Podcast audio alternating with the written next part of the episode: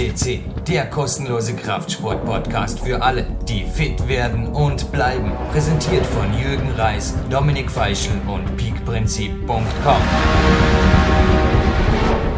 Zu Gold Podcast 338 begrüßt Sie zu Europas größtem Kraftsport, Fitness und Bodybuilding Podcast PowerQuest CC Jürgen Reis und am anderen Ende des Telefons eine Stimme, die ja, in regelmäßiger Regelmäßigkeit immer noch hier aufscheint und ich glaube nicht nur mich, er freut sich jedes Mal wieder absolut aufs Neue. Dominik Feischl aus Oberösterreich, herzlich willkommen hier am Telefon. Ja, servus Jürgen und ein Hallo an die Hörer. Äh, ich war schon jetzt ein paar Wochen wahrscheinlich nicht mehr am Podcast, aber natürlich gibt's mich noch und der Grund ist ein erfreulicher, dass wir eine solche Verbindung heute zwischen Vorarlberg und Oberösterreich zusammenbekommen. Äh, der Grund ist wirklich sehr, sehr erfreulich. Uns ist ein neuer Fang aus den Staaten, besser gesagt aus Kanada, gelungen.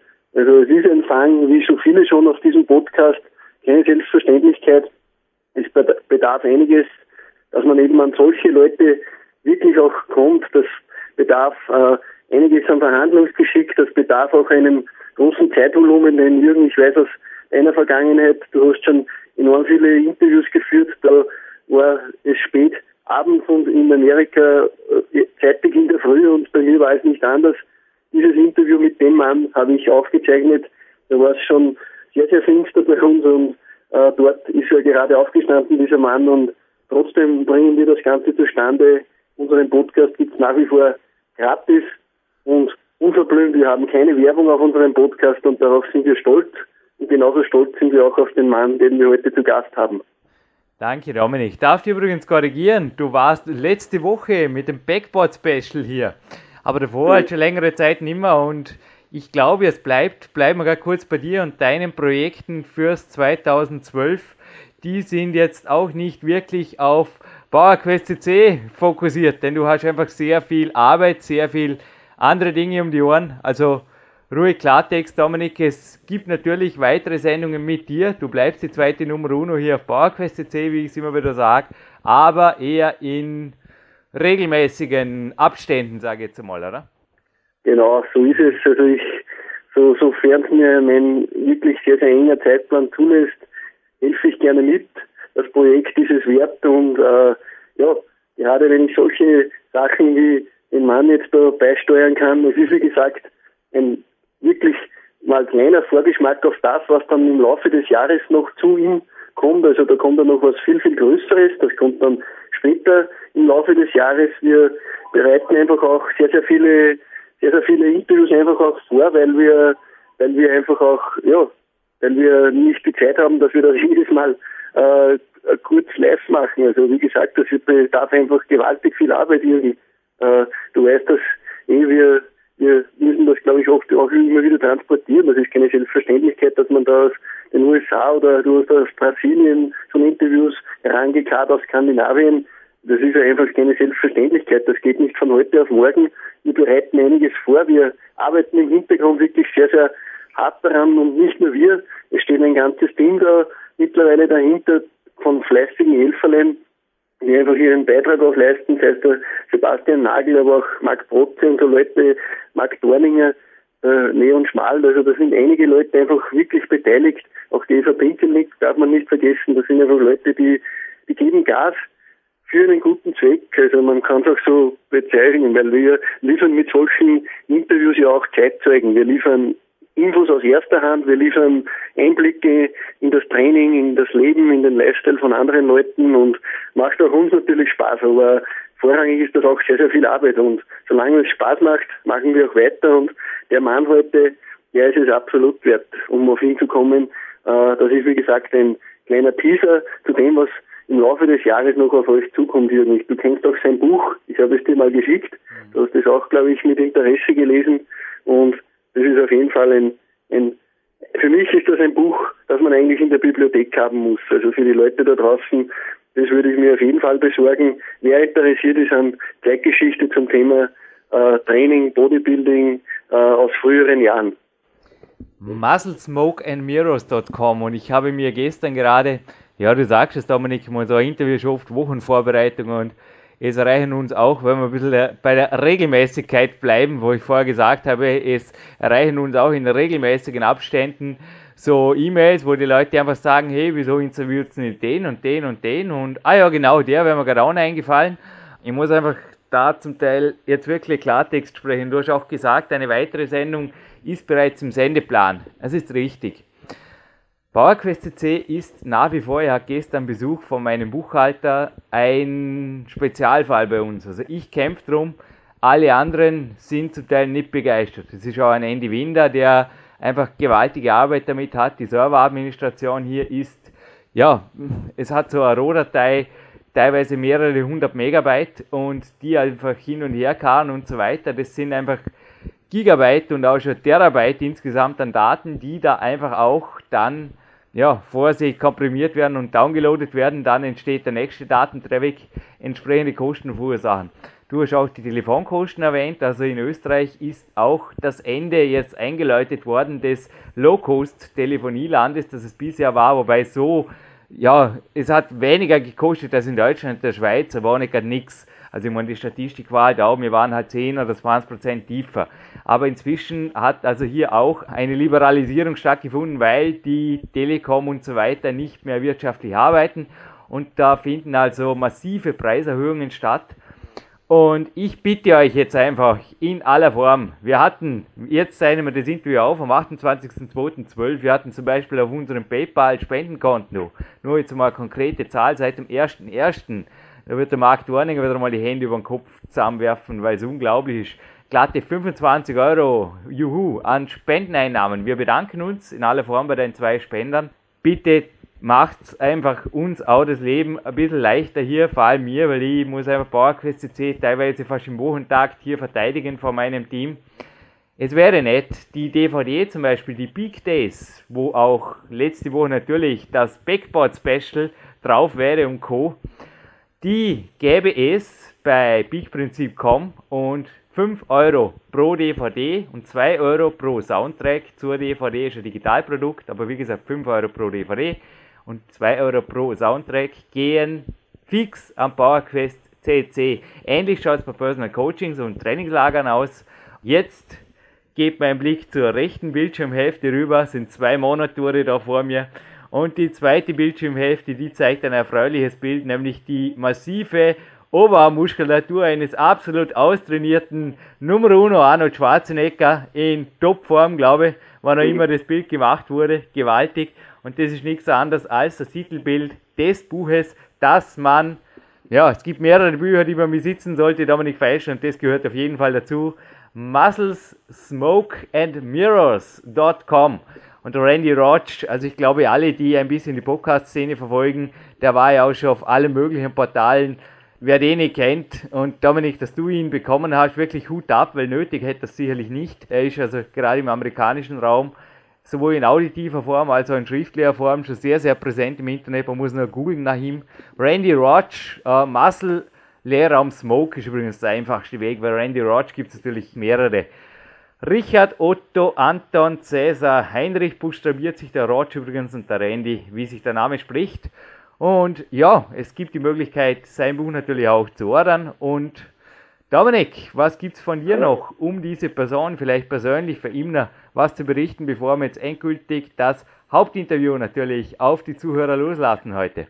Ja, wie gesagt, mittlerweile gibt es zwei Teile von diesem Buch und ich würde fast nicht mehr sagen, das ist ein Buch, das ist schon eine, ein Werk besser, weil äh, die erste Auflage hat über 500 Seiten, das zweite Teil des Buches hat 700 Seiten, also der beleuchtet da in allen Facetten äh, das, das, das frühere Bodybuilding, sei es von der Ernährungsseite, sei es auch die Entwicklung, wie ging es weiter, 40er, 50er Jahre, auch dann später 60er Jahre, es kommen die Steroide dazu.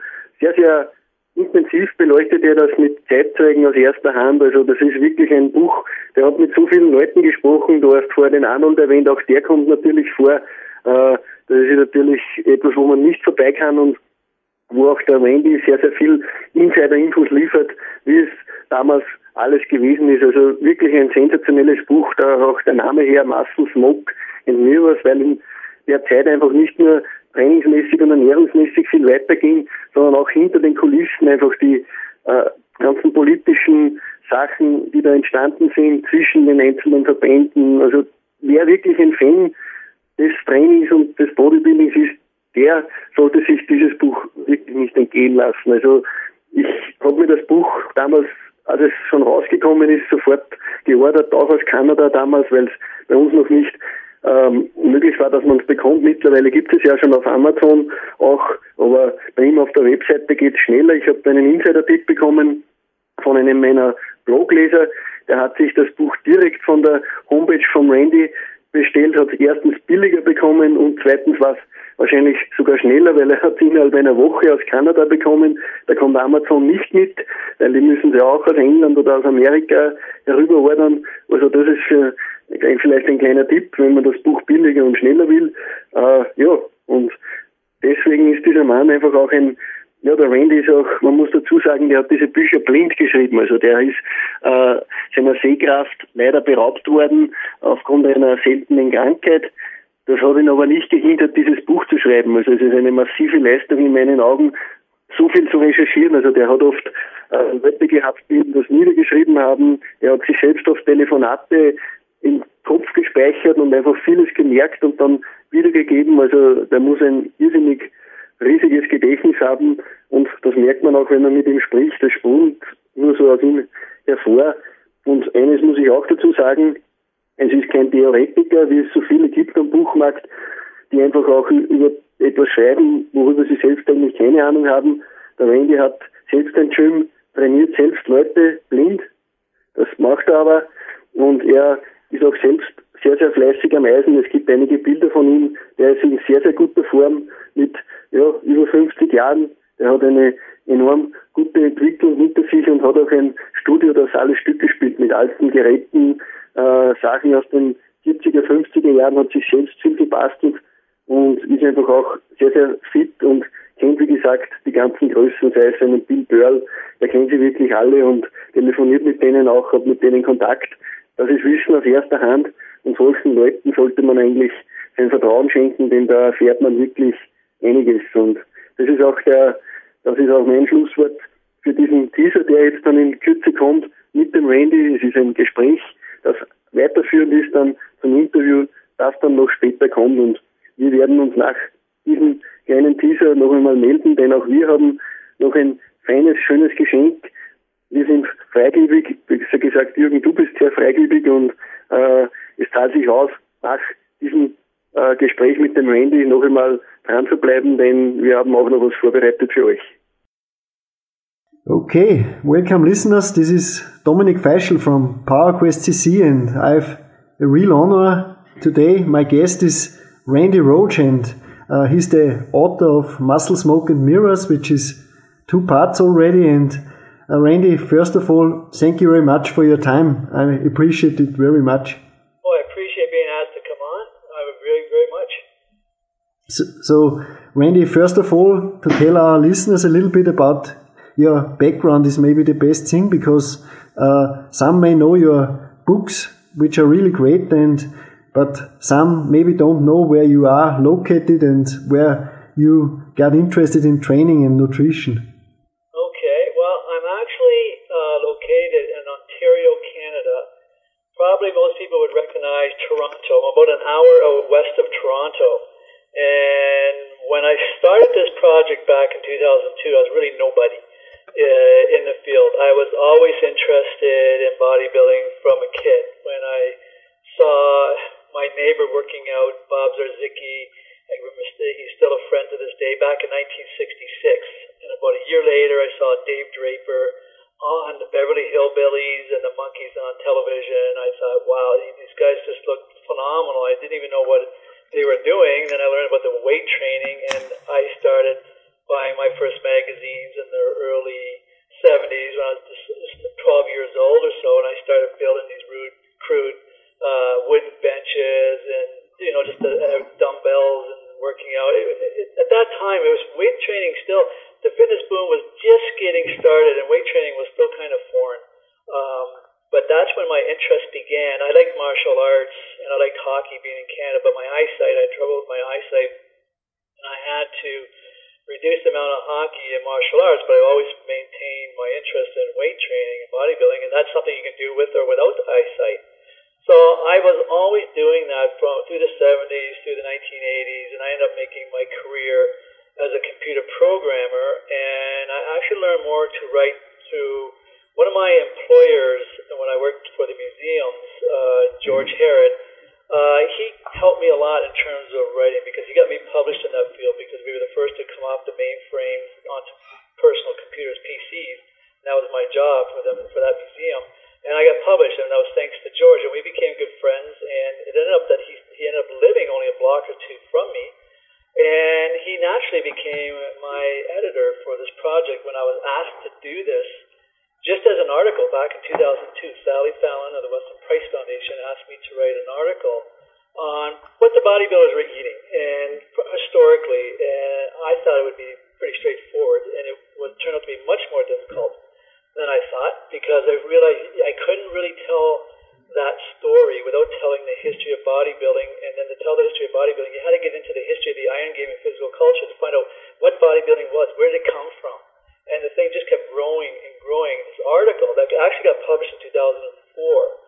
But in the meantime, Ron Kosloff of NSP Nutrition, uh, NSP Natural Source Products, actually Vince Gironda was instrumental at the beginning of that uh, that company, uh, and Dr. Mauro Di Pasquale were encouraging me to turn it into a book because they, Mauro said he's never seen that much information collected at the time on that particular topic. He said he's never seen anybody write on the history of nutrition and bodybuilding to that extent. So the article turned into a book even before the article got published, around late 2003, early 2004, and it just kept growing and growing and growing from there. I had no idea at the time that it would grow into right now two books of this size, 562 pages and 728 pages, and no hmm. doubt the third one will be the same when that one comes out. So that's kind of in a nutshell. Uh, my background was computer programming.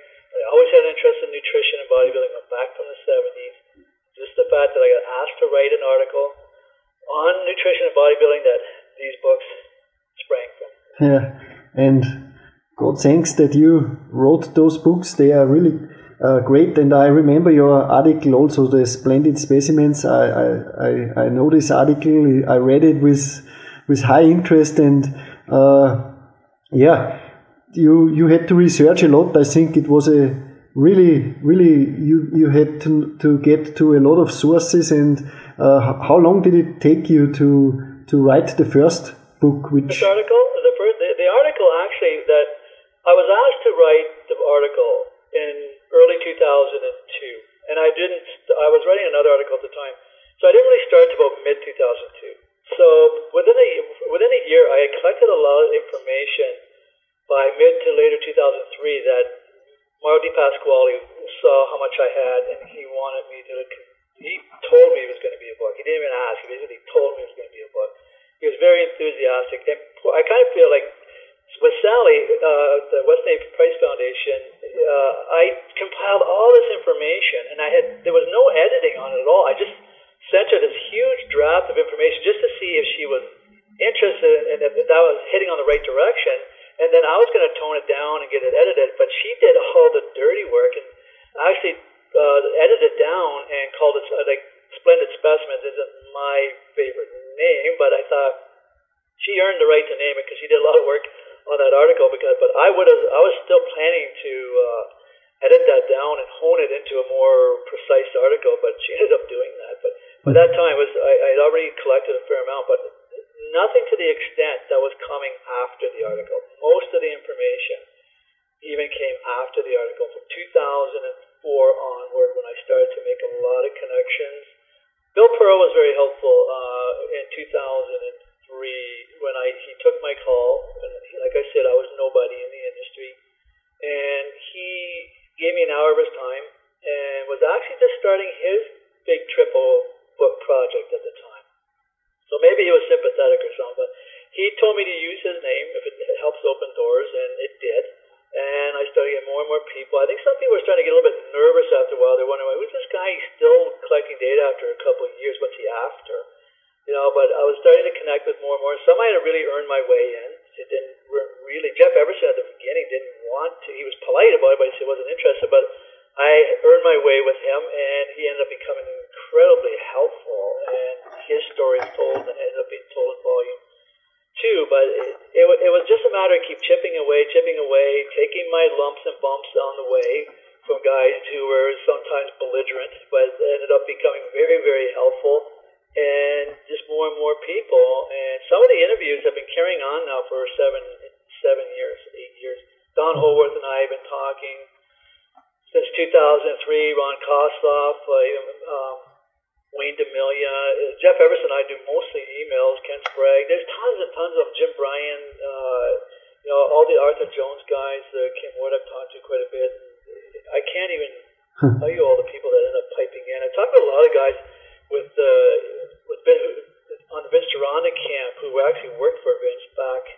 You know, uh, Don Howorth, Dan Mackey before he passed away, Steve Downs. I got to speak uh, good interview with John Balik.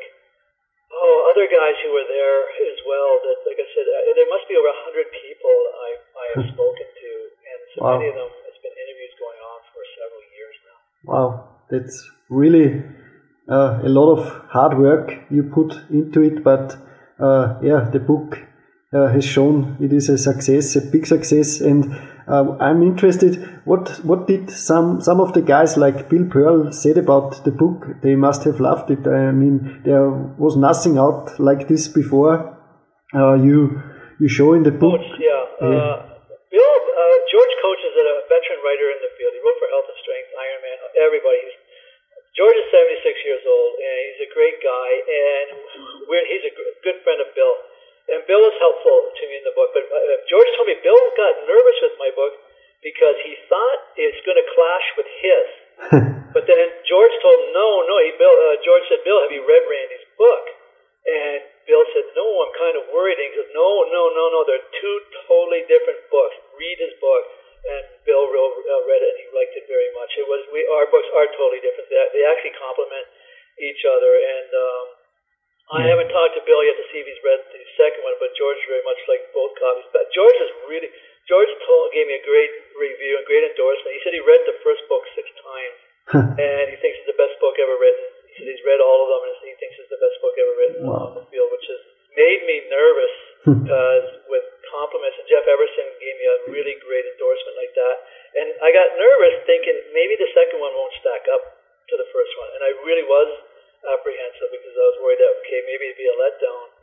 Uh, I still like Volume One, and but uh, Volume Volume Two has had great reviews, and a lot of people are liking it better than Volume One. So it's it is it is it is different. It's the same book, it's a continuation, but it has a, it does have a different scope to it than the first book. But like I said, it's just a continuation of that story. Yeah, that's true. So they are a little bit different, but both uh, are, yeah, they lead to another one. And you already said you you are working on part three, so uh, this will come out. I think it may take some time because you are researching and, and working for it. Uh, but uh, to come back to to the, the first two books. Um, Randy, what do you think uh, nowadays? There are so many, much things out there, internet, everything, the World Wide Web. Uh, there are so many coaches, so many bodybuilders, and and so much information out. But do you think the the, the time uh, where there was no internet or World Wide Web, do you think this was a better time uh, in regards of training and nutrition, or do you think uh, nowadays it it is better? That's a really good question, and I bet you you could argue both sides of this. Uh, whether, yeah, 50 years ago, 60 years ago, uh, you had Ironman, you had mu- muscle builder power, you had strength and health, and actually, um, you go back. I, I think for the for, for the first 50 years of the 20th century, I think we were probably in my this is my opinion, and people are going to disagree with me. Mm? We're probably at our best because the industry wasn't convoluted with so much BS. There we had we had the iron game, we had weights, we had barbells, we had training, hard work, and we had whole natural foods. And these publishers promoted that hard exercise, rest, fresh air, good wholesome whole natural foods. Don't smoke, don't drink. You remember over here in North America, the American Medical Association was still promoting cigarette smoke in the first 50 years, right? Hmm. You know, the, it was it was the it was the physical cultures in the in Iron Game that were warning people don't smoke, eat wholesome food, fresh air, good sleep, exercise. You can't ask for better advice than that. Okay, now when the 50s came along, okay, the, the supplements came in. These supplements that were early were questionable. A lot of them were in terms of their integrity and the amount of toxicity. They were highly questionable. Okay, but they, they changed the dynamics. Like uh, it, it, everything they became a, a financial boon to the to the Iron Game. They they were very lucrative. They could make bring in a lot of money. So the tone started to change. Now the magazine started to promote. Okay, you got to have this protein, protein, protein, protein, soy protein. All these protein products that were coming from a questionable industrial background, byproducts, and then we had the insurgence of drugs, but you know the magazine still had like Iron Man, still had the essence of hard work training and, good food, but the supplements are starting to take over. Coming into this the 1990s, now with some of the questionable food products that were going into the supplements, such as aspartame, hydrogenated oil, this was not good. And these companies were telling you to eat these things three times a day and we're finding out now just how toxic they are to the body. And but but again, remember, it's the supplements that are making all the money. Mm. Now we're in the 21st century, and we have the internet, and the supplement industry has gone berserk. And it's hard for the person on out there to discern and decipher through this garbage to find out what is the truth out there. How do you build muscle? You know, they get this over the top advertising and what are quality supplements? What are garbage supplements? What is good food? What is quality? What, what constitutes good diet? It's, there's so many arguments out there, and, and the internet's just drenched with debate, and people are confused. I, I think we're, like to answer your question bluntly, I think the first 50 years were the best. Yeah. The middle of the century was a little more confusing, but today it's much more confusing. Yeah. I'm on the same side in thinking about this. I also think the the old timers before the 1950s or 60s even, and then the steroids also came into the game and something changed. But uh, before, uh, they they knew they knew what to do. I mean, when you look at the physiques like uh, uh yeah, Jack LaLanne or Vince Gironda or guys like this, they they looked uh, great and and they they were healthy. And nowadays the guys they don't look really healthy. They look like yeah, they look like freaks. I mean, they are. It's it's bizarre how they look and. Uh, yeah, the the amount of drugs they're taking now is just off the wall. Like I, I, I do admit, like I mean, I I'm 52 years old, so I was born in 1959. So when I first saw Dave Draper and Don Howorth, these men took steroids, but they didn't take near what they did. Their physique still looked great. They still had a small waist, right? And they had that taper, but but today, um, with what they're doing, it's they don't care about their health. It's a matter of how we're going to win at all costs, and the amount of anabolic steroids they're stacking, and to basically enhance the growth hormone and the IGF-1 and the insulin and the the, the one that's just I think is just crazy is the synthol, the injection of oil. That, I mean, that's the biggest mockery of the sports you can ever get is to inject an oil into an area of muscle where you, you just don't have it, right? so what does bodybuilding become? So compared to, as the mention, you were mentioning Jack LaLanne, Vince Gironda, Armand Tanny. Remember Armand Tanny? yeah. Great.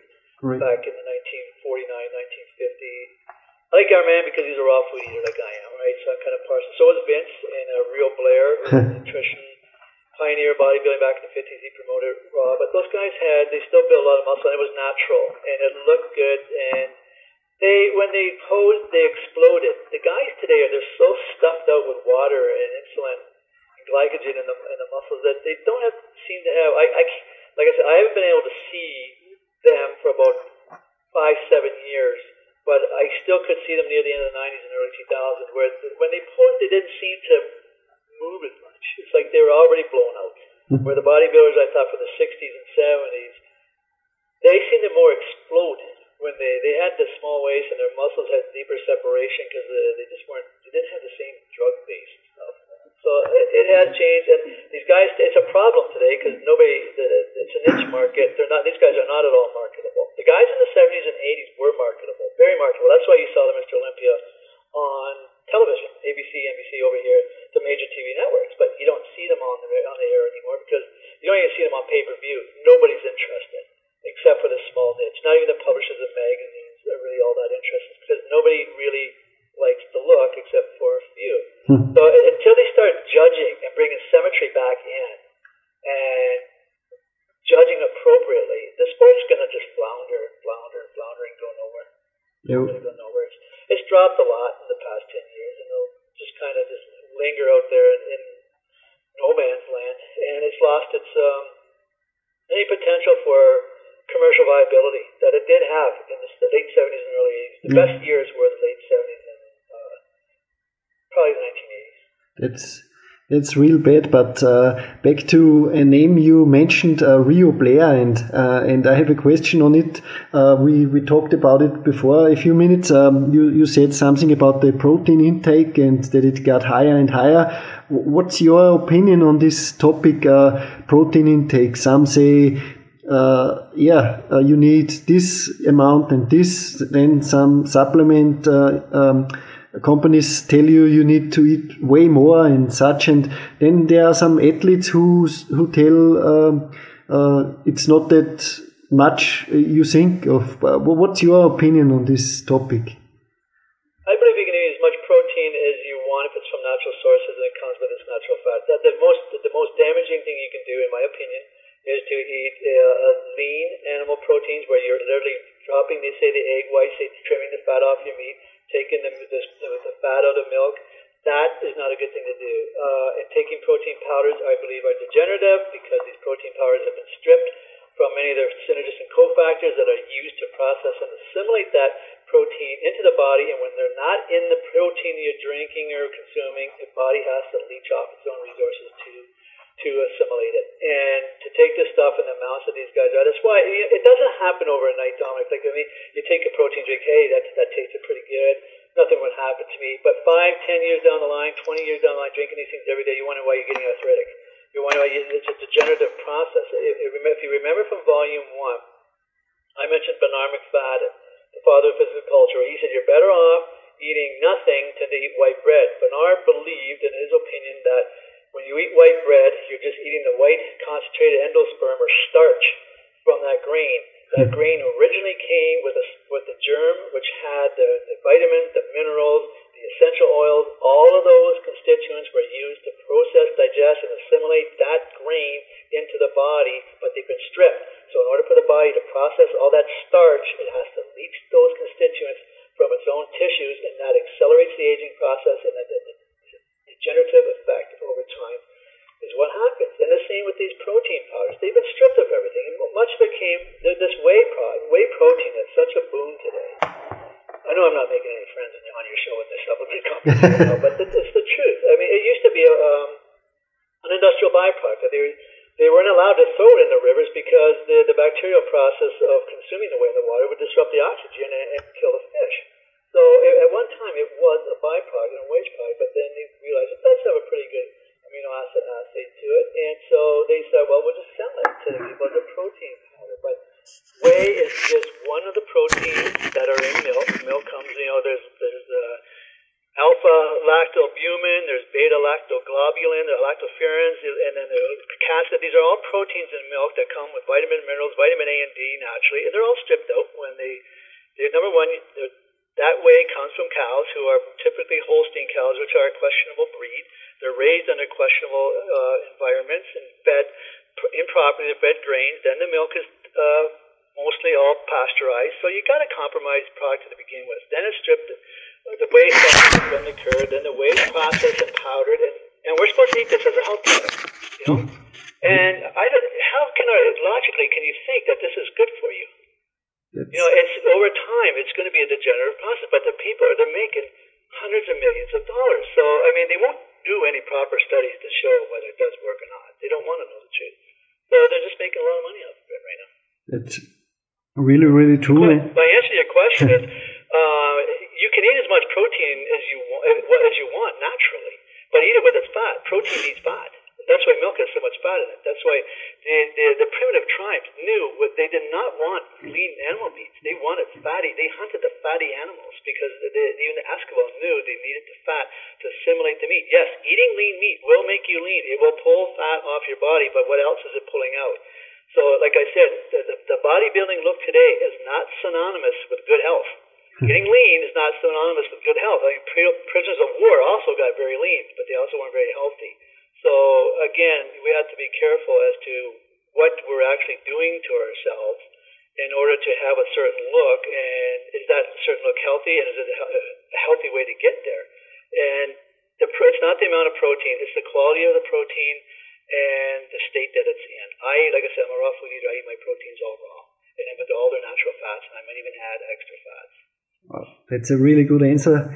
Uh, thank you for this because I, uh, a few minutes before we do, we uh, started this interview, I was at the milk automat. We have something like this here in Austria at some places, not much, but I, I'm happy to have something like this near my, near my home. And this is a raw milk automat from a, uh, yeah, from a, a, a organic farmer and he provides raw milk every day fresh and I go there nearly every day and get my my my can of milk there. And uh, since I, I read your I read your article a few years ago uh, like I said splendid specimens and there I read also about the raw milk. And I'm from a very uh, rural area so uh, as a kid I always drank this milk. But then like you said before the industry said something different. They, they tell you you should not drink this stuff, but yeah, I, I got back to it and I would never let it go away again because uh, I see it, I see the difference in training in, in the recovery. Also, the raw milk is something I'm a big believer now, and I think you are too. Oh yeah, you, that's the best thing you ever did. Uh, you know, you're fortunate. Your country still allows you that. We have to fight and sneak around for it over here because our little socialist country locks it all out, tries to scare the hell out of the people that it's going to kill them. You know, and so they can protect the, the pasteurization industry, the milk industry over here. It's really disgusting uh, what we what we have to deal with here. But I mean, with, you can't compare raw milk with pasteurized milk, industrial milk. It, it, they're almost, you almost should label them two different products when you see when you see the process that milk goes through uh, one of our farmers over here actually demonstrated that he uh, took two of his calves and he fed the one its own raw milk and he fed the other calf and he pasteurized the milk, right? And it, the differences were outrageous. And when they did autopsies on the on the animals, you could see the organs, the difference in the organs and everything. But you know, our our culture over here and our medical fields is in absolute denial of it. They're basically they're I call them medical politicians. It's all money that, that runs and governs them. They don't want to acknowledge. They'll lie through their teeth. They'll get up there on, on TV and they'll tell the people that there's no difference between raw milk and pasteurized milk. And pasteurized milk is dangerous because you're going to get listeria or campylobacter or E. coli. And they don't tell the truth about germs. It's all a big lie. And more and more people are learning the truth. That's one of the benefits of the internet because more and more people can get access to alternative news.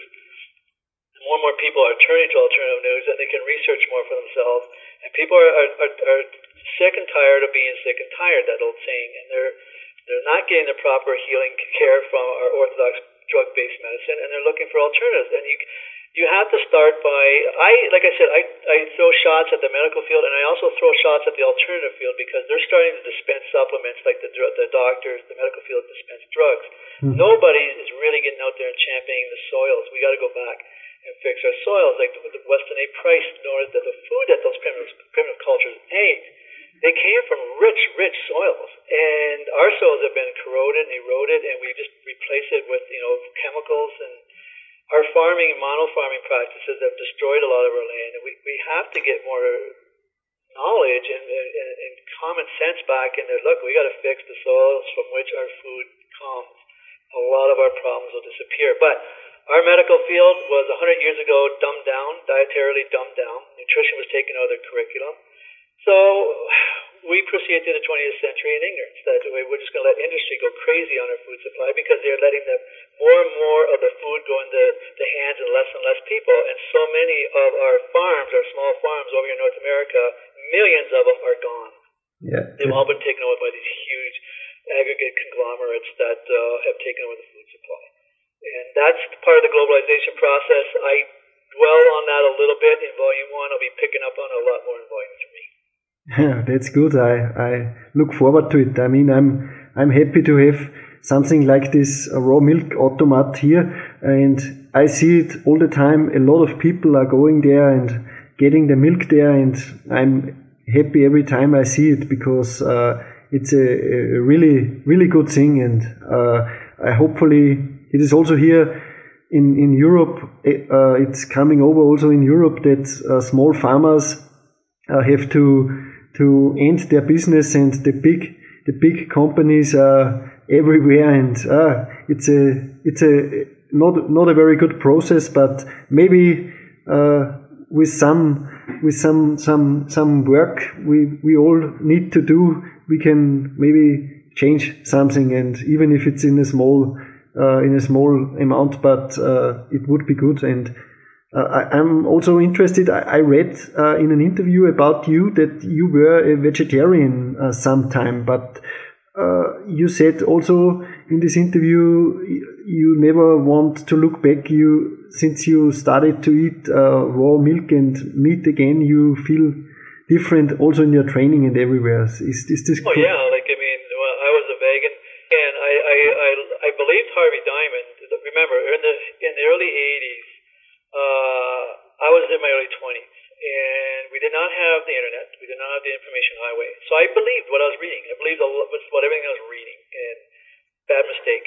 But that's when the low fat craze came in. That's when the lipid hypothesis, or the notion that cholesterol and saturated fat cause heart disease, hit its apex. And it was all over the media, and it was scaring the hell out of everybody. And I bought into it. I, I hook, line, and sinker. And at that time, I was struggling with my eyesight, and I had gone through some brutal practices down in Toronto's hospital uh, uh, surgeries down there, and I had had enough, and I was looking for something else. And I, I read um, Harvey Diamond's Fit for Life, and he was talking about how raw foods can help heal, and it, it made sense to me, like food can heal. But Harvey was adamantly against all animal products, dairy, uh, meat. So he just demonized them for the, the cause of all disease, and I bought into it. So I uh, became a vegan for four and a half years, and within six to eight weeks, I lost 30 pounds of my, uh, and most of it muscle and, and body fat. But I, I was losing it so fast, I, I, I actually stunk. It was really bizarre. I lost like I stopped benching, I stopped deadlifting. Before I started uh, hmm. veganism, I, I was deadlifting maybe just around 300 pounds. Uh, I wasn't pushing it hard, but I could. It, I was. I could deadlift about 300. But I stopped deadlifting as a vegan because I threw my back out twice at 250 pounds. I stopped benching and squatting, and I kept with it. And Harvey Diamond said, "Well, if you need to put on weight, you need to eat more carbohydrate." So I ate more carbohydrate, and I just got, I got started getting fat.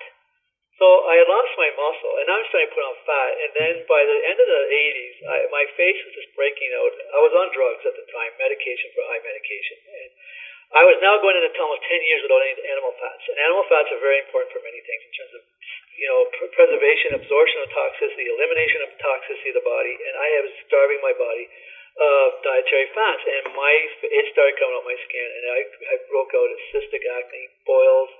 And I went to a vegetarian cooking class and I, I looked at the instructor, and the biggest circumferences on her body were her joints. And that was it for me. I thought, that's it, I'm done. So I still was afraid of fat because of the all the propaganda.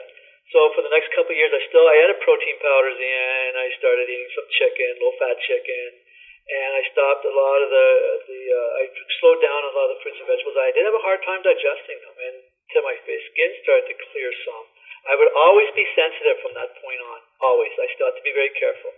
But it wasn't until about 1994 when I came across Jay Robb's fat burning diet. And it was a short time later also Mauro Di Pasquale's anabolic diet. But Jay Robb's book I had first, and I he helped dispel my fear of fat. And he had, he went through all sorts of hell too as, as a low fat diet. I think he was a vegan also. It's been 20 years almost since I read it, so I have to be careful there. But I I rearranged my diet. I I, made, I went to four meals a day. I had two of them were primarily meat based. Okay, the other two were protein drinks with constituted of four raw eggs, a banana, and still using some protein powder at the time. I still was using protein, but my whole body changed. It was like it was almost euphoric watching the change happen day by day. The body fat coming off, the muscle coming back on. And remember, I told you I threw my back out twice, deadlifting 250 pounds. All of a sudden, 250 I'm warming up with uh, 300 pounds, 325, 375, 400. Then later on, I did 450, 500 pounds. Wow, wow. Like that's tremendous difference in, in terms of uh, my strength. I was starving myself as a vegan because I couldn't digest properly the foods that I was eating, and I was lacking tremendously. And by the end of the 1980s, I started. I this is true too, and I've told this in a couple of interviews. While I was a vegan in the 80s, I did come across the mentioning of this man who traveled the world to, and studied the tribes, and I did say to myself, that would be an interesting read because that would be hard to deny. But I'm happy with what I'm doing right now. I, I want to I want to play this out. I want to play this out. I, I, but the best thing I would I should have followed my instinct and, and and read Price's work in the 80s. I would have probably saved myself some damage. But it did. Now this was 12 years later. Now I was this was near the end of the 80s. I was reading. Uh, Brian Johnson runs the at that time ran the International Resist the International Association for Resistance Trainers. I was reading his manuals and his nutrition manual, and I came across uh, and there his name was Weston Price. Studied the tribes. I bought the book immediately because now I was really open to it. And the book was uh, Nutrition and Physical Degeneration. And I was just floored by the, this book and the research this man did and, and, and the experiments he did all through the 1930s. And I contacted uh, Sally Fallon of the Weston Price Foundation. I wanted to, I became a local chapter. I was very gung ho. I started, uh, you know, making connections with farms and getting raw milk. I had looked for raw milk back in the late 70s, in the very early 80s, I should say, because Vince Gironda was recommending raw milk. Joe Weider was recommending raw milk. Frank Zane was even raw milk. Now, I didn't know about Rheo at that time. Okay, I didn't know about Blair back in the late 70s early 80s, but I knew about Vince. Hmm. but I couldn't find it up here. It was all when I when I asked in the store, they said, "Oh no, no, raw, raw milk's illegal." And I thought, "What?" I didn't understand why why was it illegal. I, I didn't pursue it at the time. I just really wasn't mature enough to even deal with it properly. I just went on, bought my supplements, and went on my way. But now this was the two, year 2000. I knew I was now more mature to engage the politics of it, understood what was going on, and, and to go to acquire uh, a rapport with farmers and get the raw milk. And it wasn't long after that uh, I got introduced to Dr. Ron Schmid, who was a raw meat eater, and I got introduced to eating raw meat. And he introduced me to Aajonus Vonderplanitz, where uh, that's when I became a full-fledged raw food eater.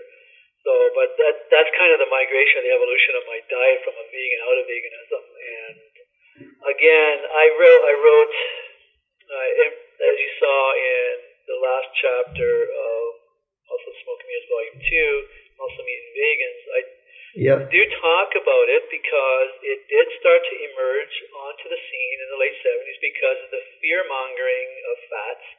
Our culture was changing. We were getting, we were getting indoctrinated into a low fat diet. High fat was out. Guys like Dr. Atkins were being professionally crucified. So vegans were getting their time in the spotlight, and Charles Fraser was writing at that time, and he was a successful athlete as a vegan. So I wrote that, and that was where the, the book was ending until um, I was contacted by Richard Tucker, who was just thanking me for mentioning him in my first book, because he wrote the book Biblical Nutrition. And I looked for him five years ago, and I couldn't, I couldn't find him. I didn't know he was over in New Zealand now. But Richard, I found out, was a raw meat eater back in the 70s, and he trained at Duncan Gym, and he, you know, he had gone to visit Arthur Jones, and he was a perfect guy to balance off Charles in, in that in that chapter. But uh, it, the late 70s, early 80s, that everything was changing in terms of uh, how we how our whole society was looking at diet, and it was we were being led down the wrong road. It was based on lies and based on for money. Okay. industry. Well, very interesting and Uh, uh, what also interests me and maybe our, also our listeners, I think, is uh, uh Randy. You you also you are also a personal trainer, I think, and but you are also training for yourself, as you said in the beginning of the interview, because this is something you enjoyed would would you like to tell us a little bit about what what what what you are like in training? Uh, what what what what is something how how are your routines look like today? Uh, do you have an idol, uh, some some guy in your books which which uh, with his training is inspiring you? Are you having your own system? Uh, this is very interesting, I think. I have this saying: "It's uh, bodybuilder know thyself," hmm. um, which is bodybuilding is probably a lifelong venture of learning yourself. Training and nutrition, both. You know, everybody is different. And I don't get in the arguments, uh, which is better, machines or free weights. I have all of them. Like, I mean, I've always been building equipment since I was, some of them almost killed some of my friends, but eventually I got a little better at it. And I started, like I said, I was probably one of the youngest guys in Canada in 1982. And to be at that age, to have a full-fledged Olympic barbell set and a custom power rack in his home gym. now, you know, most of those that equipment was confined to commercial gyms at the time. I'm not, I wasn't the only guy, but I was probably one of the few Yeah. that age For that had that equipment in his house. And I love machines and I love free weights. I love free weights, but I am not a genetic marvel. I have all sorts of skeletal anomalies like long femur, short torso, and that make things squatting and all sorts of curling very, very awkward. So I, I injured myself often. I had to find these little nuances in order to train without causing injuries, like to my lower back, to my elbows, to my shoulders. So back then, I, we didn't have access to a lot. Of, I didn't have access to knowledge, which was the only thing out there. Some of those early novices were good, some of them weren't so good. But over the years, I was primarily a free weight guy, and to the 90s, I started playing on some of the hammer strength. But right now, I have some of the MedX equipment, and some of the stuff is awesome. I, most people don't understand what Arthur was doing with the machines, what what what the ideology was behind the machines, in turning in terms of uh, flattening out those sticking points so the person can go deeper into a set without stalling at a sticking point. And the machines, for me as a trainer and and whatever, they I usually start people on free weights because you can assess their kinesthetic abilities. How gifted are they athletically? You know, you got great hockey players, you got lousy hockey players, you got good football players, lousy football players. Well, you got good weight trainers, you got lousy weight trainers. There are some people that just aren't coordinated, and you can you can improve them to a certain degree, but you can only go so far with them. And often, when like I mean, it's one thing to be a trainer for a pro sport team. It's easy. Those guys look at weights and grow. They're all are mesomorphic genetic freaks, right? But when you're training the cross section of the population, you get every single anomaly you can think of. And often the machines provide uh, number one variety, and they fill what I call biomechanical holes.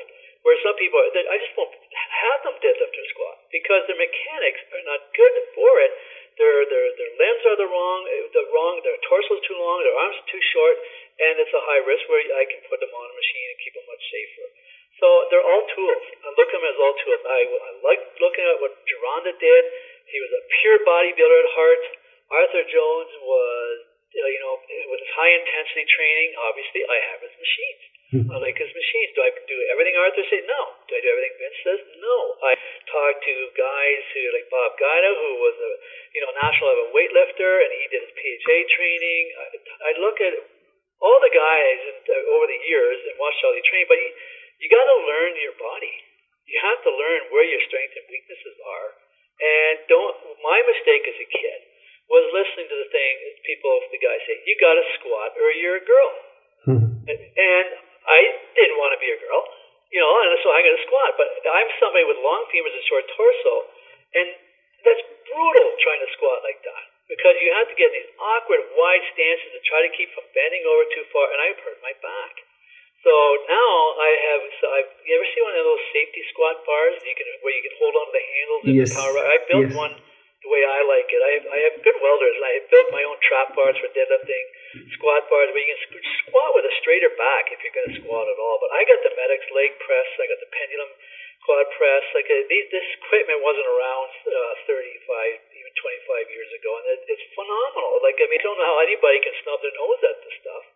The- When they're all tools, and And they're just you have to use all these tools uh, to to, to see how they specifically fit the needs of your different clients You said we're getting in any pissing matches over which you know I won't use weight free weights or I won't use machines. It's nonsense. They're all good tools and all to be used. It, makes it more fun. Uh, and I saw pictures of you and on bodybuilding.com, uh, and you you looked great. I mean, this is really people should see it, and you you do something right, I think. And uh, I'm also on your side uh, in regards of machine training because uh, I know the hammer strength things. Also, we have some studios here who have them, the especially the old hammer strengths, uh, leg presses, and, and things like that. They are amazing for for for for guys who have trouble with the squat and such. And you are absolutely right on this topic.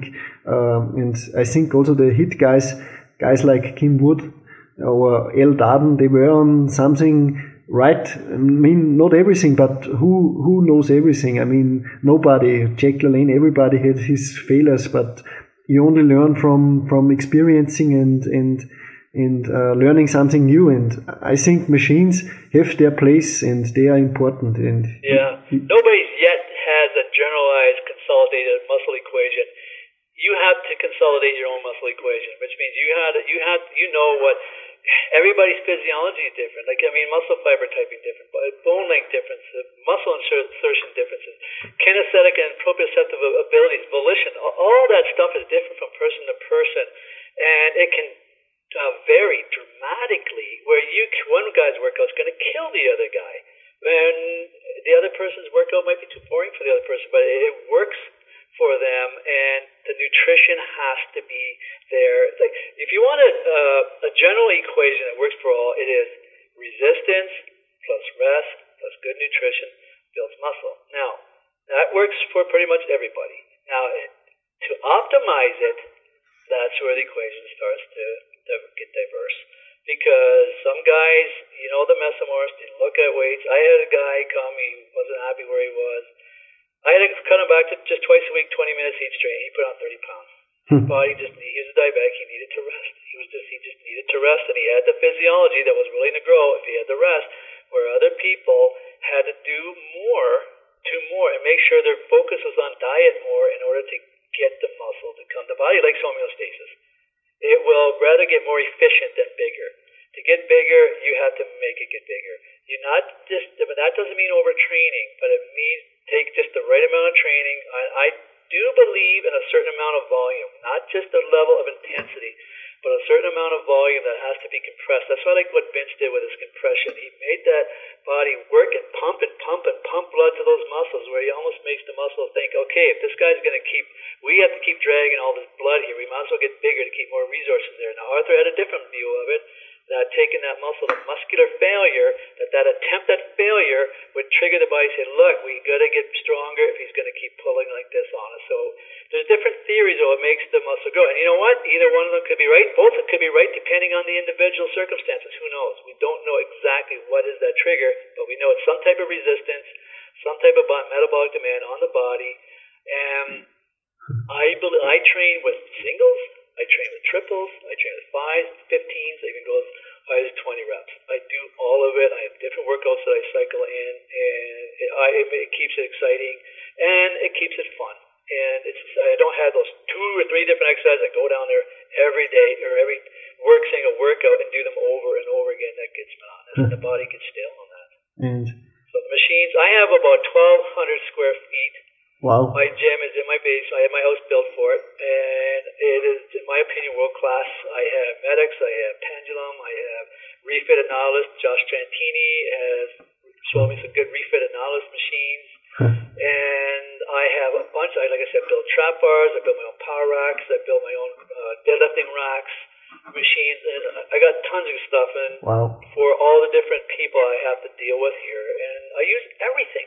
That is... They use everything, and then some people are very tough to figure out and to get them the right workout. That you can just tell when they're doing certain exercise, this is not working. This is not going to work. You, they decay, their form decays quickly, and that. But you get them on the right exercise, all of a sudden there they are. They're better suited for them. And, and doing it blind is, is even more challenging with just doing it hands on. But I found with hands on, you can you can feel a lot of uh, activity, good or bad, going on with your client, and you can't just watching them half the obviously the best is to have full sight and hands on, but even just with hands on, it can be, it's very useful to see when that lower back is tweaking the wrong way or moving the wrong way. but I like all the stuff. And uh, just a, a quick question also on bodyweight training. Do you think, Randy, on, on this topic? I, I'm, I'm currently reading a lot of things about uh, Dan Lurie, Jack LaLanne, guys like uh, him. They when they were on Muscle Beach in the 40s and 30s, uh, training there, I, I, read they did a lot of volume. I mean, sometimes crazy volume like Jack LaLanne. Uh, do you think this has some benefits, or do you think those guys were, yeah, they were freaks in their nature, or do you think this has benefits, uh, bodyweight training in general, and and high volume work with this? Uh, my opinion is like the push-ups, chin-ups, uh, dips. They're they're phenomenal exercises. But to train to do a thousand at a time, I think what you're doing is just training yourself to be good endurance-wise at, at that event. Mm-hmm. Where uh, I don't have any desire to do a thousand push-ups. Uh, I have these great bars want to market called Tech X. They're they're a special push-up bar. I just took some photos of them. They're angled a certain way, and they got a nice fat neutral grip where you can do push-ups in a parallel grip bar, parallel bar style, or you can use the angles a certain way to get a really good close grip and with the wrist not hurting. Uh, because I, I'm a big believer in push-ups because your body, you have to keep your body. You work a lot of core muscles that way. You are a big proponent of rope climbing. I love. I used to love that in high school. And like I said, I was talking with uh, Ben Sorensen and asking him. I told him about you and oh, you rope climbing, and and he he loved it back then. He said they used to sit on their bum on the floor, grab the ropes, and go up in their arms with in an L sit. And I said I was able to do that too. And I was thinking, you made me think again. Oh man, I should get rope. I got about 12 feet in, the, in my garage that I could hook a rope. Now they make machines that mimic it, but it's still good to have the rope and to to go up the rope. And I'm actually the for body weight stuff. I used to like doing some crazy stuff like a like a L L sits, and uh, now um, I'm kind of horsing around with this plank chin up, where you you go up, you jump up, grab the chin up bars and then you pull your whole body flat into a horizontal, so like you're doing a push up upside down, but you're in midair. And now you start doing chin ups that way. Oh yeah. like I'm, I get in there. I'm very close. I get up in that plank and I kick my legs out, and then I just did a chin up, but then my bum started to drop a bit, so I got to kind of work on that a bit. I was just fortunate the other night to have uh, Professor Stuart McGill. He's professor at the University of Waterloo here. He's written uh, a couple of books. He's a lower back expert. And he was giving me a few tips on how I can uh, work that a little, you know, progressively work at that with maneuvering my legs and stuff. So I'm going to probably work on that on Saturday and see if I can get on, uh, get so I can do five strict chin ups with my body horizontal to the ground instead of hanging below me, and then maybe I'll put it on YouTube. Wow, that is. If I, if I get it there. Hmm, yeah, that is a real hard exercise for sure. It's uh, I saw only some gymnasts here uh, doing this, and uh, I, I think when you get to this, this is a real, uh, this is a real success, and you are already doing, uh, uh, yeah, you are already almost there. So uh, I wish you good luck also with this. So Randy, leverage thing, Dominik. Like I mean, I'm leveraged for it. I have a short torso. My my strength is in my back and my abs are good. So, like, okay. I mean, it, what it does is just it's something. What will it do for me? Uh, just let me show off, basically. but it's I'm leveraged to do it That's because good. of my body mechanics. So I, I I'm surprised that um I never really had to practice it. The first time I tried it, I, I went right up into the plank. I just couldn't even hold it that long. And then once you can do that, it's just a matter of uh, a little bit of practice. You can hold it, uh, you know, five, ten, fifteen seconds and stuff. So. I'm just get leverage for it. Strength is leverage. People getting different leverages and stuff. Yeah, but those are the challenges which make uh, training always interesting and fun. And I think this this is the right thing also. So Randy, it's 53 minutes already that we are talking, and I know you have you are busy, and for sure you are busy because you are, have so much projects going on, and I'm really happy that you took the time and maybe sometime you have time for another part in this interview. We have a lot of listeners here in in the German, Austrian, Switzerland region, and also in uh, also in other countries, in the UK and such. And it, the community is growing, and they know your book. Uh, I have some guys who who asked me about the book because I I recommended it a few weeks ago on my uh, website, and uh, yeah, so maybe we can make another part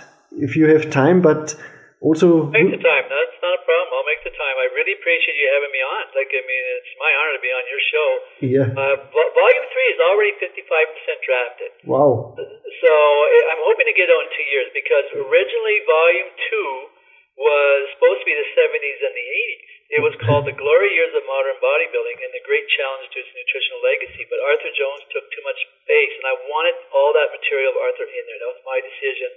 So I broke that in half. So I already had the women's drafted. I had a lot of stuff with Wayne DeMilia, Ben, you know, drafted, and so even some 90s stuff drafted. so I, I have a lot of material, and so I don't. I'm not starting from scratch, which would be almost demoralizing. but so I, I have a lot of it there, and I'm hoping in a couple of years that I'll have volume three out. And then if I do a volume four, I want to be I want to write a book on what I learned from the whole process. That's nice. my book. And uh, uh, for all our listeners here, uh, you uh, can be reached at uh, www.musclesmokeandmirrors.com and there they can get information. And for our listeners also interesting on Amazon, you can get your book, but they can get the books also on your webpage that I mentioned before, I think. So, so yeah, Randy Roach, randyroach.ca. Sometimes it's easier to remember than musclesmokeandmirrors.com. Yeah, yeah, yeah, yeah. Again, the musclesmokeandmirrors.com. So it's randyroach.ca. Okay. Same, goes to the same place. okay, so I'm happy if we can make part two happen, and uh, you will also get a a T-shirt from our podcast. Where we are happy that we have you here online, and uh, uh, for sure, maybe sometime we can send you a, a rope. Also, we have good suppliers here in, Okay. in Austria, and I would be happy to send you a, a nice uh, uh, six meter rope for your activities, and uh, you for sure would be having fun with it because this is a phenomenal exercise. I, I agree, I agree. And what I'm going to do is when I get your T-shirt, when I get my plank master, chin up, I'm going to wear your T-shirt on the YouTube when I do it. yeah, that's great, man. Yeah, that that would be an honor because we we we stay in contact, Randy, and Yeah. have a have a good day. And once again, thank you really really much because uh, you do some great work, and we can hear it uh, in your talking. You you live this stuff, and this is really great. Not much in this uh, yeah in this business uh, uh, are living it like you are doing it now. And thanks for all thanks for everything you do in there and Welcome, have a great day. Okay. Okay. bye bye and thank you. Ja, Jürgen Reis begrüßt Sie im Studio nach diesem Teaser. Und Dominik, du hast es vorher kurz erwähnt, es gibt das Buch von ihm bei Amazon, aber das gilt generell für alle Buchverleger. Bitte bestellt wenn immer möglich, direkt auf der Homepage selber. Dass alle schneller liefern als Amazon, ich glaube, das wird eher ein Ausnahmefall sein. Die Frage ist, fällt euch wirklich ein Stein aus der Krone, wenn ihr das Buch zum Beispiel zwei Tage später kriegt? Die meisten Verlage haben Verlagsversand und liefern Versand kostenfrei. In unserem Fall zum Beispiel handsigniert und ich kann mir gut vorstellen, dass auch ein Randy Roach oder ähnliche Größen, wo man einfach zum Teil meint, das gibt es gar nicht, dass die handsignieren. Ich habe auf dem Bill Pearl zum Beispiel Bücher bekommen aus Amerika, die waren handsigniert. Und das kann Amazon schon allein aus logistischen Gründen natürlich nicht machen. Also nichts gegen Amazon, die Buchhändler oder auch die Verleger, die Autoren brauchen Amazon, keine Frage. Wenn ihr wollt, dass ein Maximum des Ertrags beim Autor selbst bleibt, ordert nicht im Großhandel, auch nicht im Buchhandel. Sorry, wenn ich da jetzt mal eine generelle, aber es ist einfach logisch. Da sind einfach gewaltige Spannen und das spielt sich wirklich bei 40% aufwärts ab. Hergehört, ja, das ist so. Da reden wir nicht von ein paar Euro. Gell? Also wenn es euch das wert ist, dann geht's bitte dem Umweg. Es ist ja nicht wirklich ein Umweg. Dann geht's einfach auf die Seite des Autors oder des Selbstverlegers oder was auch immer, des Verlags und schaut einfach, ob man dort auch bestellen kann. Das ist einfach mein Tipp, auch jetzt mal zur, nichts gegen Globalisierung, aber mal auch zu ein bisschen regionalen Wirtschaftsförderung, weil genau darum geht es auch in seinem Buch. Und ich spanne den Bogen jetzt gleich rüber. Dominik, der Randy Roach gefällt mir absolut, der spricht mir aus der Seele, ist ein Real Deal. Und auch sein Interview, das ich gestern neben dem Kämpferdiener gelesen habe, ja genau, und in Ruhe hier meine Naturprodukte genossen habe, vor allem die Milchprodukte, haben mir einfach da so recht gegeben. Das 20-seitige Interview, das ich ausgedruckt habe, haben wir zuerst gedacht, oh Mann, das alles für einen Vorabspann. Ja, ich habe es mir gegeben. Und ich glaube, der Randy Roach ist nicht unbedingt jemand, der sich überall Freunde macht. Er hat sehr klare Aussagen, die sicherlich auch manchen Politikern nicht ins Weltbild passen, vor allem nicht ins Globalisierungsweltbild. Und genauso soll es sein. Mir freut es. Gewaltig. Danke, dass du diesen Mann zu PowerQuest CC gebracht hast. Dominik Feischl. Ja, also wie gesagt, äh, um vorhin noch deine Worte auch anzuschließen, absolut recht äh, mit dem Amazon. Und es ist, glaube ich, eine Riesenleistung, wenn jemand ein Buch schreibt äh, und den sollte man natürlich auch bei Leibesgästen unterstützen. Ich habe darüber auch mit dem Randy äh, off-topic ein bisschen gesprochen und wir haben, sind einfach auch zum Schluss gekommen, ja, äh, es ist für ihn sehr, sehr schwierig als Autor zu überleben. Also er ist, wie gesagt, sehr bekannt mittlerweile in den Staaten und in Kanada, aber dieses Buch, man kann sich das vorstellen, über 700 Seiten ein, ein Werk, äh, dass das irrsinnigen Rechercheaufwand bedarf und dann auch noch die ganzen Verleger und Kosten und so, da bleibt nicht mehr viel für ihn und er muss auch Personal Trainer derzeit noch bleiben, denn das Buch, davon kann er nicht leben. Jürgen, du kannst wahrscheinlich ein Lied davon singen. Ja. Äh, es ist einfach als Autor äh, nicht leicht, aber dennoch sind für mich Leute, die Bücher schreiben, umso mehr wert, denn die geben da etwas von sich persönlich weiter, trotz aller Hürden, die sich in den Weg stellen, weil sie einfach was weitergeben wollen. Und das ist äh, sehr, sehr viel wert, muss einem viel wert sein und da kann man ruhig mal auch den Umweg gehen. Ich wollte das nur sagen, ich bin mir nämlich ziemlich sicher, wenn man es beim Randy auf der Homepage bestellt, dann hat auch er etwas mehr davon. Das ist wahrscheinlich im Centbereich, aber trotzdem na, wie gesagt, Dominik, da darf ich dir widersprechen, das ist sicherlich nicht im Cent-Bereich. Also das sind wirklich bei den Großhändlern im Buchhandel, es ist unglaublich, was da für Spannen sind und du darfst nicht vergessen, der Randy Rotsch muss das dann genauso dem Händler liefern. Also der hat wirklich ein paar Dollar mehr. Wenn ihr bei ihm bestellt, da bin ich mir hundertprozentig sicher. Und das Einzige, was halt aus, aus dem Ausland oder aus Amerika abzuklären ist, sind halt eventuelle Versand- und Zollspesen. Aber es gibt inzwischen zahlreiche auch ja, auch der Mark Dorninger importiert immer wieder Bücher. Es gibt auch Importeure. Auch das ist ein besserer Weg, weil die sind immerhin, äh, ich sage mal, das immer zwischen dem Großhandel und dem direkt. Also ideal ist direkt. Zweite Ding würde ich sagen, ein Zwischenhändler oder ein Vertrieb dieser Firma in Europa. Und dritte Schiene natürlich, wenn man es gar nicht kriegt, ist eh klar, dann geht es nur über den Internet-Großhandel. Schön logisch. Aber ja, wie gesagt, denkt einfach drüber nach, wenn ihr einkauft. Ja, und wenn du gerade erwähnst, aus den USA importieren, der Markt Dorninger tut sich da wirklich oft sehr viel an, weil er einfach auch ein Vorreiter ist hier und einer, der, der Gas gibt, der kann euch verraten, der Markt hat seit kurzem diese sogenannten Fat Grips, das sind äh, so Gummistücke, die man über die Kurzhantel oder Langhantel geben kann, wo dann auch der Griff dicker wird und das hat natürlich den Vorteil, dass man den, den Unterarm, den Griff mehr belastet und ist ein tolles Trainingstool, das es auch in den USA schon länger gibt und zweitens hat auch diese Gripper, nicht solche Kaufhausgripper, die man kennt, wo, wo man hundertmal zumachen kann, sondern wirklich schwere Gripper, mit denen auch die Strongmen trainieren. Die gibt's von bis, also von Anfänger bis absolute Weltklasse, die hat er jetzt auch im Sortiment. Also kann ich nur empfehlen, ich habe selbst welche zu Hause, habe auch diese Fat Grips bestellt. Ich musste sie noch alles aus den USA importieren und der Markt hat das jetzt auch in seinem Sortiment. Man erspart sich Reisekosten, Versandkosten und wahrscheinlich auch ja, Zuschlag den der Zoll dann noch, weil der hält die Hand bei vielen Sachen drauf. Das kann ich auch gleich noch sagen. Ein gutes Beispiel, schau die Turn-Till-Burn-Rolle, wenn wir gerade beim Unterarm-Thema bleiben. Auch die kostet euch, wenn ihr es jetzt direkt aus der Schweiz bestellt, ein ganzes Stück mehr natürlich wie bei uns. Und der Markt ist da ein sehr ein fairer Veranlauf, was die Hersteller angeht. Also wie gesagt, wir sind nicht der Großhandel. Im Gegenteil, Nein. wir ist gut. Der Markt Dorning ist scheinbar ein Sportfachhandel. Und da lässt jeder jeden leben.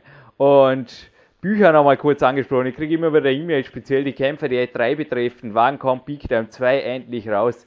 Du hast vorher gesagt, Dominik, vom Bücherschreiben kann man nicht leben. Meine Hauptaufgabe ist hier in Dormien auch natürlich auch Leute zu coachen und bei Trainingslagern zu begrüßen. Dafür übrigens dich nächste Woche eventuell ja, begrüßen. Schauen wir mal, ob sich's machen lässt. Aber Big Time 2 ist derzeit ein, ich will nicht sagen, es liegt auf Eis, aber es ist eher ein Langfristprojekt, auch die Kämpfer, die E3. Also bei mir ist da oft, gerade wenn ich so das in E-Mails lese, ist da oft mehr Interesse als der ernsthafte Umsetzungswille da. Time 2 wird voraussichtlich, sage jetzt einfach mal Ende 2013 erscheinen. Bis dorthin stehen die Trainingstechniken, die ich auch dir schon gezeigt habe, Dominik, oder auch die Kämpfer Diät 3 in angepasster Form auf den Athleten per Personal Coaching zur Verfügung. Also das ist einfach noch eine Ansage meinerseits, über die man sich auch im Detail auf der Jürgen Reiskammer übrigens informieren kann. Man muss sich nach der Decke strecken. Ich glaube, die wenigsten Autoren, also ja, wenn man Harry Potter schreibt, ist sicherlich nett, nur Respekt vor der Frau. Es gibt, glaube ich, wirklich wenige Autoren auf der Welt, die jetzt einfach vom Bücherschreiben leben können. Die meisten sehen das ähnlich wie ein Podcast, einfach als Hobby, der nebenbei anderen was bringt. Und du hast es im Vorspann richtig erwähnt, dieser Podcast bringt wieder einmal euch was, und zwar gewaltig was. Wir haben einen Preis, so, ja, ihr habt es kurz erwähnt in der Vorbesprechung. Dominik, ich glaube, mhm. so wertvoll war es noch selten. 100 Euro hast du gesagt, also das ja. finde ich schon famos, sensationell. Über 100 Euro. Also ich kann mich erinnern, wir haben das schon mal voriges Jahr haben wir einen ähnlichen Preis. Also das ist nicht das erste Mal, dass solche Werte da hier kursieren und dieses Gewinnspiel ist echt fein. Du hast ja auch eine DVD von dir, die ja im Dezember erschienen ist. Äh, die hast du mir auch einmal für ein kleines Gewinnspiel zur Verfügung gestellt. Da hat sich der, der oder die riesig gefreut. Und das Ganze jetzt wieder ein Gewinnspiel ist einfach eine nette Geschichte, muss nicht sein, aber ist einfach etwas, was freiwillig, auf freiwilliger Basis passiert und ist etwas ganz was Schönes. Darf sein.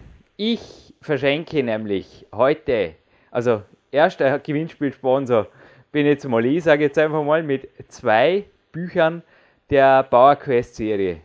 Und zwar Power Quest 1 und 2 natürlich, ein drittes gibt es noch nicht. Und eben vorher die Kämpfe die E3 angesprochen, also gerade in Power Quest 2 ist eine Variante drin, wo ich einfach empfehle, dass man die vielleicht erst mal ein Jahr durchzieht, schaut, dass man dort ordentliche Erfolge hat und mal gesattelt wird in der Sache und dann kann man weiterschauen.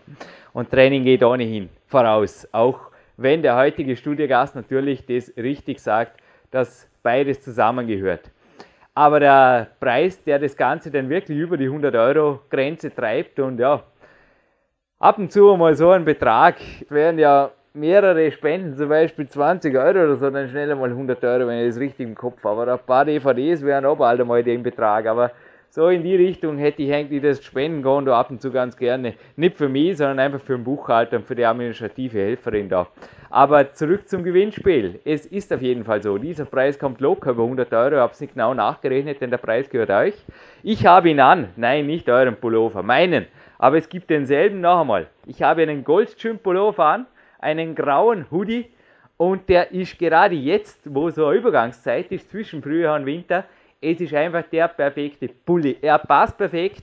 Er hat einfach auch von der Form her irgendwie eine coole Form, er hat eine athletische Form, eine sportliche Form und ist mein Lieblingspullover. Aber wie gesagt, nicht den gibt's, der ist schon ein bisschen drei, vier Mal gewaschen worden, sondern einen nagelneuen für euch jetzt auf PowerQuest.de. Wie klingt das am Abschluss deines Gold-Podcasts, Dominik Feisch? Passt sensationell mit diesem Pullover auch ja. zum Randy, weil der hat äh, die, die damalige Szene im Goldstream und so beschreibt er ja in seinem dritten Werk, das dann nächstes Jahr erscheinen wird. Äh, ja, und auch schon im zweiten Buch kommt das vor.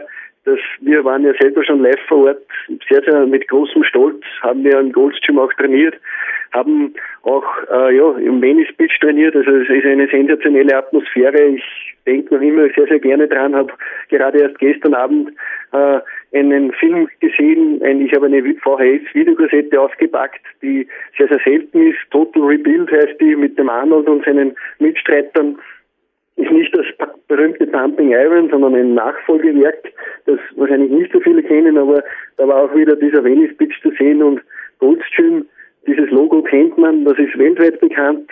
Das, diesen Pullover kann man mit Stolz tragen. Der Erfinder ist übrigens der Rick Dressin. Das ist äh, ein ehemaliger Ringer, hat auch mit dem Arnold trainiert, war ein Trainingspartner von ihm. Der hat dieses Logo damals gezeichnet und mittlerweile hat das natürlich, ja, das haben natürlich die Händler erkannt und haben sich dieses Logo gesichert und das ist wirklich weltweit zu sehen. Also ich bin immer wieder erstaunt. Man sieht das wieder manches Mal man sollte sich nicht schämen mit so einem Pullover, ganz im Gegenteil.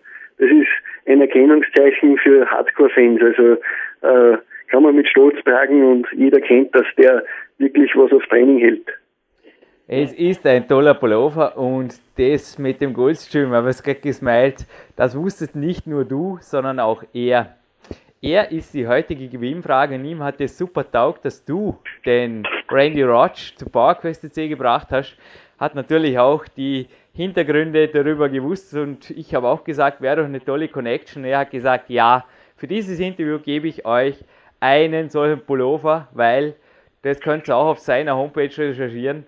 Ist nicht wirklich ein Pappenstiel, aber ich glaube auch er hat aus den USA das Ganze zu importieren und deshalb ist auch er der Sponsor. Und er, ja, wer ist es? Wer ist es? Das ist die Gewinnfrage, richtig. Er hat schon mehrfach hier Pullover und Cappies und auch mal ein T-Shirt war dabei, speziell jetzt im vergangenen Jahr für unsere Hörer zur Verfügung gestellt. Sein Vorname, weil, wenn ihr auf seiner Homepage recherchiert, werdet ihr eventuell auch den Geschäftspartner finden, beginnt mit P wie Paula, nur Paula heißt er nicht, wäre ein komischer Name für einen deutschen Mann. Also, wie heißt er, Vor- und Nachname und wie seine Internetheimat, ja, der euch diesen Pullover zur Verfügung stellt. Also Goldstream USA ist es nicht, nein, wir haben es vorher gehabt von großen Händlern, von kleinen Händlern und von kleinen und fairen Händlern, die viel Spaß haben und nebenbei auch noch selber sportlich aktiv sind, genauso wie der Marc Dorniger, der morgen übrigens wieder im Morgentraining bei mir ist. Aber der ist es auch nicht. Aber auch dieser Mann ist sportlich aktiv und absolut begeistert und herzensverbunden mit Goldstream übrigens. Eventuell steht er uns auch im Lauf dieses Jahres mal für ein Interview zur Verfügung, aber fürs Erste wäre es gut für euch, wenn ihr wüsstet, von wem ich spreche und von wessen Homepage, denn dann führt der Weg aufs Kontaktformular ganz schnell zu einem Preis. Klingt gut, oder? Wunderbar, ja, wie gesagt, äh, am Kontaktformular vom PowerQuest CT könnt ihr die Antwort dann hinposten, ist nichts Neues und äh, ja, der glückliche Gewinner kann sich dann über einen netten Preis freuen und rundet auch hier diesen Podcast mit dem Randy Roach, ein sogenannter Teaser zu einem später folgenden Interview. Also im Laufe des Jahres liefern wir da noch gewaltig Material nach. Also das ist fast ein einstündiges Interview mit ihm. Und äh, das war ein kleiner Vorgeschmack, ein netter Happen, und ein sehr, sehr netter Happen sogar. Also wir haben da jetzt fast eine halbe Stunde noch massig gutes Material dazu geliefert und äh, rundet einfach diese Sache, glaube ich, ganz nett ab. Jürgen Reis aus Dornbirn und Dominik Feischl, Oberösterreich, verabschieden sich hiermit für PowerQuest C. Dort ihr bitte weiterhin das Eurige für uns, dann bleiben auch wir Woche für Woche mit exklusiven Interviews live on tape. Und jetzt sage ich einfach mal mit uns beiden und für euch hoffentlich, wenn ihr nicht schon in der frischen Luft seid, ebenfalls raus an die frische Luft und genießt den Tag.